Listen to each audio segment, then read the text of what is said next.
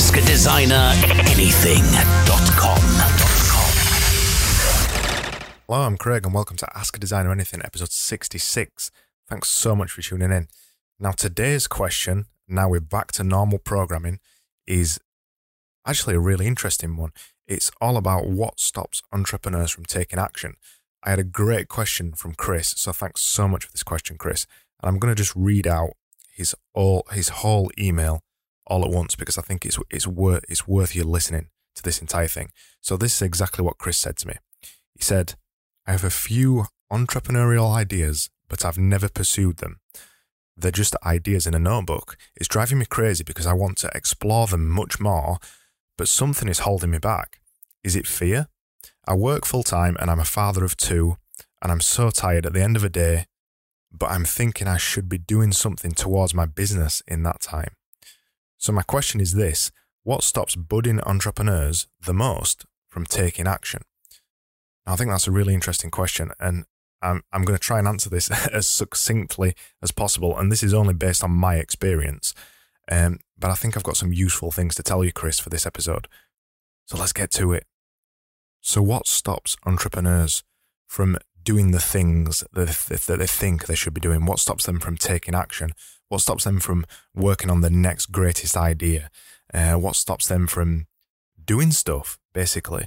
I think it's a really interesting question and it's so, so, so multifaceted.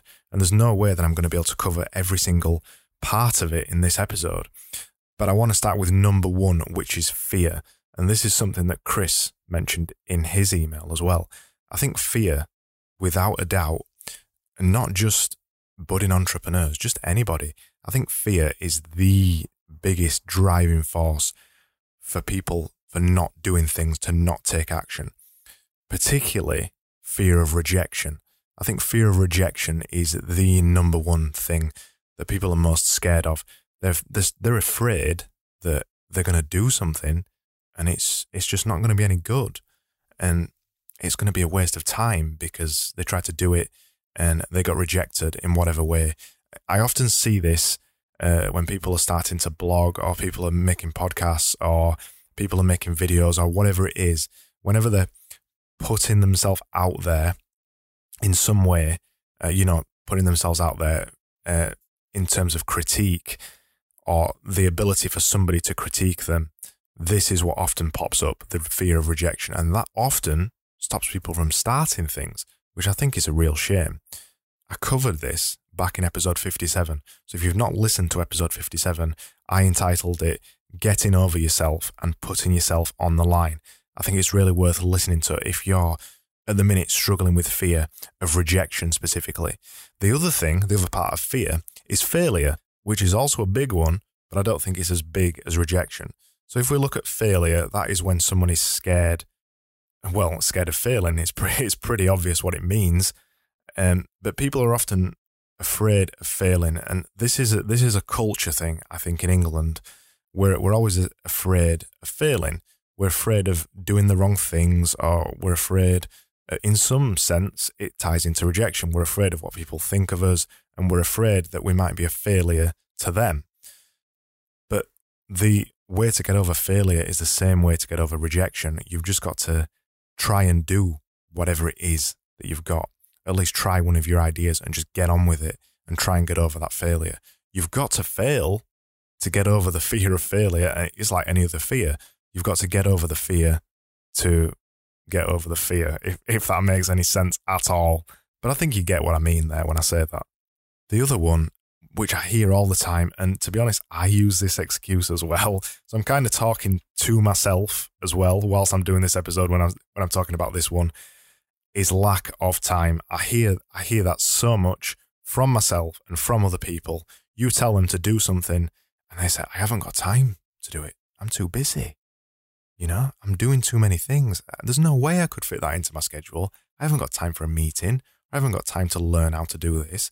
I haven't got time to go over there and do that. I hear the lack of time thing so, so much. And to be honest, it's mostly bollocks is mostly utter bollocks. When people say they've got a lack of time or ha- I haven't got enough time to do that, It's a little white lie that we like telling ourselves. Often, when we say, haven't got time to do that, what we really mean is that it's not a priority right now. Other things in our life have bigger priorities than that thing. You can make time to do anything if you really want to do it. If you've if you want to do the thing, we've always got spare time in our life to do it. Or conversely, we can drop something that we're already doing that's not serving us well. So let's take an example. You might be one of those people out there that's listening to me right now and think that I, am talking bollocks when I'm saying um, you've got time to do something. You might think I, I'm being stupid. You might think I'm balmy or I'm mad. But let's look at some of the things that you're currently doing at the minute. Well, you're listening to this podcast for a start. So that might mean that you just sat there and listening to what I'm saying. But you also probably do things like watch TV, or you might play video games, or you might talk to people on the phone, or you might read novels or fiction or whatever, or you might watch a lot of films. There's always something in your life that you can tempor- temporarily remove to fit in something else. I can guarantee it. I always find this every time I do a day, a, a challenge a day for 365 days. I always find that somehow I find the time to do the thing that I never said I had the time to do before. So uh, with this year, I'm doing a podcast a day for 365 days. Well, I used to say that I didn't have the time to do a podcast, or I didn't have the time to do a blog, or I didn't have the time to do marketing, or I didn't have the time to do social media. Funnily enough, since I've committed to doing a podcast a day, I've managed to find the time to do it every single day. And and that's not a coincidence. It's because it's because I wanted to do it. I saw value in making a podcast a day, learning the art of audio production, which I think I'm getting there somewhat. It sound it's sounding better. Anyway, that's a side note. I think I'm I'm learning because I wanted to learn how to make podcasts and because I saw the value in it, I made the time to do it. And sometimes, you know, that means that I don't finish doing stuff till 10 p.m. at night. But uh, because I want to do it, that's not a problem. If the point I'm really getting at with this is if you're telling yourself that you've got a lack of time, and no matter what's going on in your life, if you've got kids, or if you've or if you've got to look after someone, or you don't finish work till 9 p.m., there's always time to do something. If you finish work at 9 p.m., or if you can't start working on, on your thing until 9 p.m., spend 20 minutes on it. It doesn't matter how long you've got, there's always time to spend a little bit of time on whatever it is but that's only if it's important enough to you. The final one that I hear a lot of, and this is one that I experience tons as well. When you're an ideas person, you think of a lot of ideas, obviously. so that means that you've got a lot of ideas in a notebook somewhere and you don't know which one to start with. So you're very, very overwhelmed by the prospect of doing anything because you've got so many ideas sat there. And because you've got so many ideas sat there, we often tell ourselves this this little white lie, another little white lie again, in fact, that I've I've got all those ideas.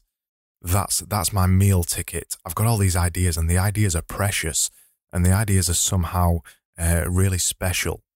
Well, let me let you in on another little secret. Ideas are nothing.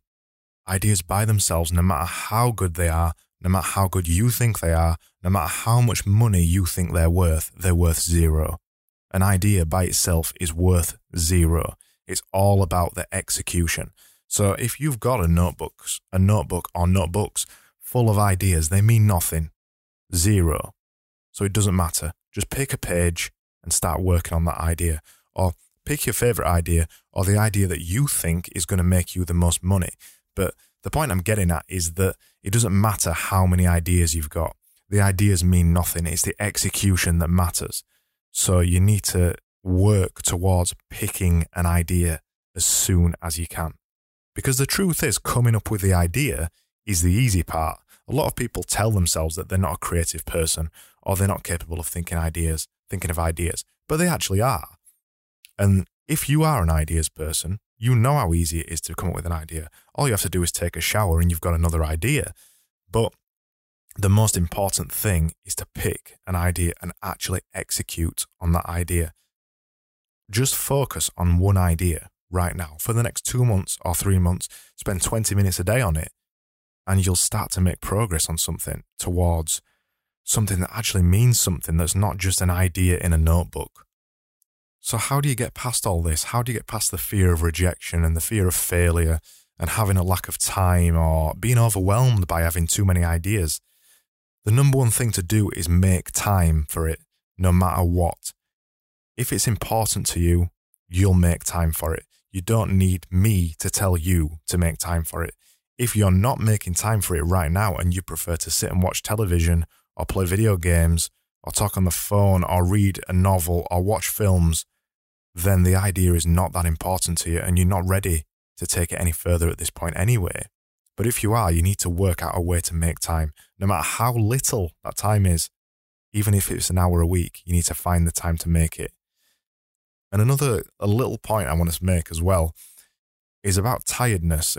It's another kind of a little white lie that we tell ourselves tiredness is actually a human body, bodily function. So you, you can actually be tired. But often when we think we're tired, we're not actually that tired. And you'll find it a lot. If you get inspired by something, or if you go for a run, or if you start working on something that you're really passionate about, suddenly you're not tired anymore. And that's because often tiredness is not actually a level of tiredness. If you think you're tired, it's often a low state of energy. And that might be because you've been sat watching telly for two hours so tiredness is not an excuse to not do something. You need to turn up every time you say you're going to turn up and execute on the idea that you're thinking about. I want to finish this podcast just by telling you a quote. It's a really short quote and it's a little bit cheesy, but I do think it's valuable. And that is extraordinary results require extraordinary efforts. And what that means is you can't keep doing the same thing you're doing now and expect extraordinary results. That is not how life works. You need to mix it up. To do that, you need to follow the things that I've said in this episode. Maybe you should try a, a day, a thing a day challenge for 365 days, or maybe not commit to a year, maybe commit to 30 days. Whatever you're doing, you need to mix up your schedule right now and find a different way to get out of that funk that you're currently experiencing what stops you from taking complete action. Thanks so much for listening. That was episode 66, and you can find the show notes at askadesigneranything.com forward slash EP66. If you want even more marketing tips, I've got a weekly newsletter that I send out every Sunday evening, and it usually it's got a little bit of an inspiring story in it. I try and G you up a little bit like this episode. I try and inspire you to, to go and do something or take action on something that maybe you've not been taking action on. I only share those stories in that newsletter that week in my newsletter and nowhere else. So that content is completely exclusive when it gets sent to your inbox. So that's the only way you can get it. So if you're interested in that, go over to my website, scroll down to the bottom and sign up now. If you've not noticed by now, I'm here every single day and I'm going to be here every single day for the next 365 days.